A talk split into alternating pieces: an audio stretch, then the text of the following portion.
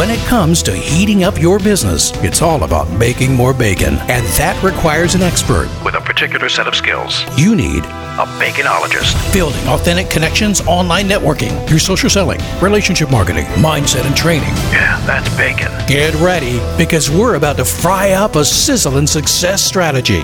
This is the Bacon Podcast with your host and business baconologist, Brian Basilico. It's a lot of bees, man. Welcome, everybody. I'm your host, Brian Basilico, and this is the podcast where you learn to make your business sizzle online. So, are you ready to fry up some new business? Hey, peeps. One thing I can assure you about marketing your business is that it's a never ending treadmill of change. Think about where we were only three short years ago. There were no supply chain issues, COVID had not happened chances are your business was just humming along. Now we have COVID and vaccines, supply chain issues that are easing, and what I feel is a very cautious business environment. If you tried to use 2019 messages today in 2022, chances are it'd fall flat.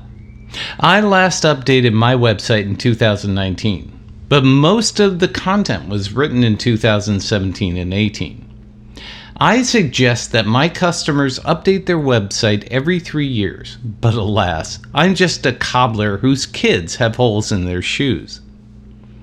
When it comes to website technology, there's not been a lot of earth shaking change happening. WordPress is still the number one platform for building dynamic websites. Google is still number one in the search engine game, and cell phones account for about half of the traffic of viewing a website. Depending if you're B2B or B2C, that can change, but not so dramatically that you have to change everything.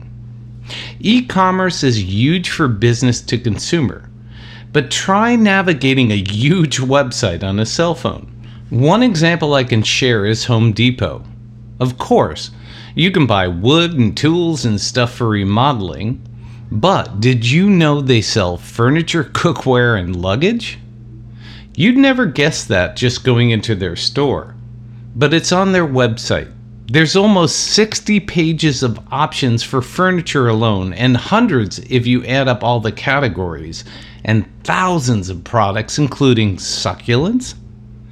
Trying to shop for any category say a fridge and choose options like indoor water, ice, counter depth, and so on is a chore on a cell phone.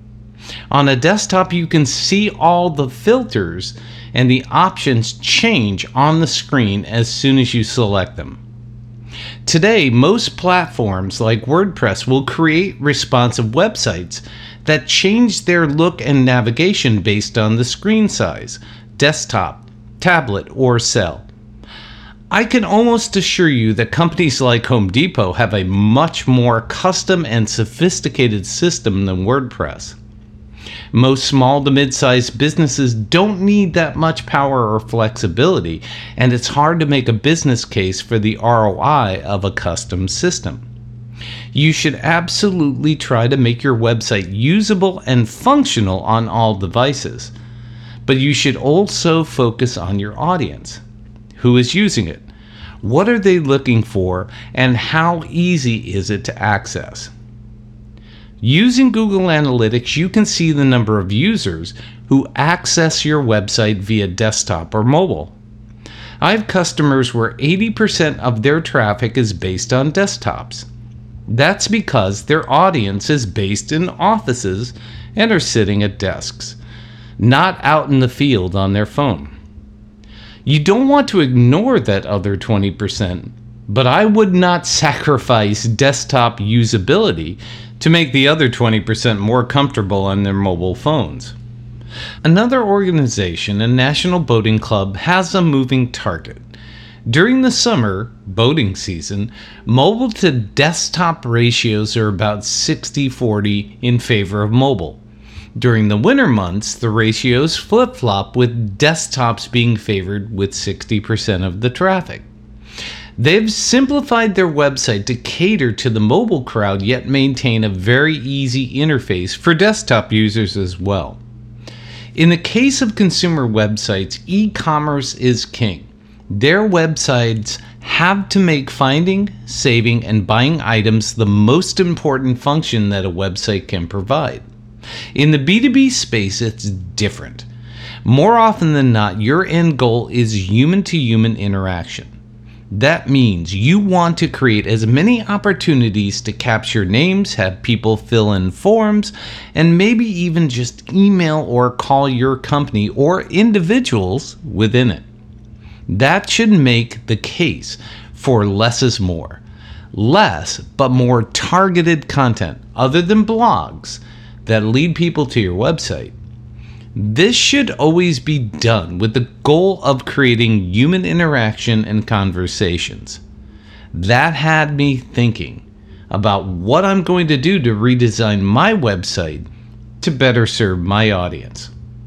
My old website, B2B Interactive Marketing, which is b2b-im.com, is still live. It's focused on services that clients would be looking for. This had two purposes.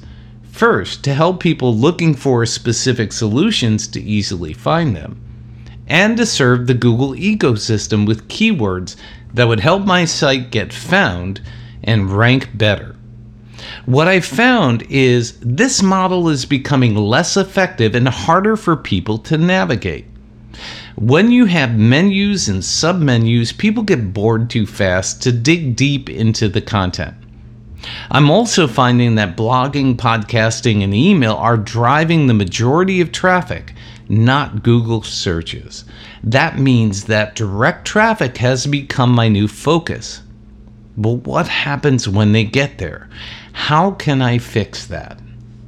I think a modern B2B website needs to hit the viewer over the head with a problem solution model that gets the visitor to say, hey, that's me, and then as quickly as possible get them to initiate contact.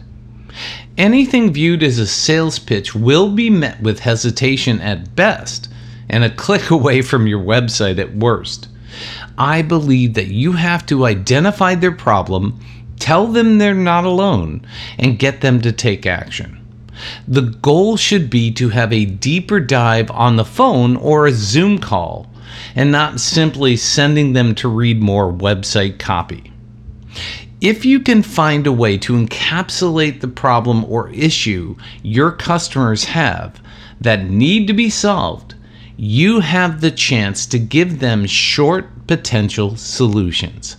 Then you need to lead them to your sales team as the next step in helping them understand how you serve them, not sell them. Even if it means pointing them in another direction if you're not a good fit for their immediate needs. That may lead them to coming back in the future to try again. So, as I begin to work on my new site, I've got some interesting ideas that I think you're going to want to follow along with. It concerns trying to get people through the gauntlet in only three steps.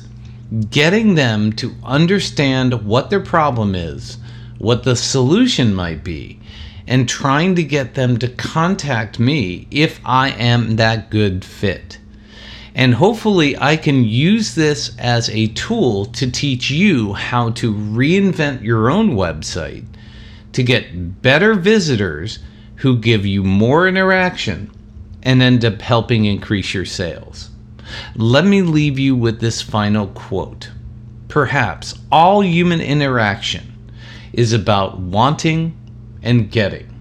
That's from David Mitchell. Hey, thanks for listening. Thank you for letting us sprinkle some bacon bits into your brains. Want some more? Learn more about this podcast and our guest experts at baconpodcast.com. Have questions? Send them to Ask Brian at baconpodcast.com.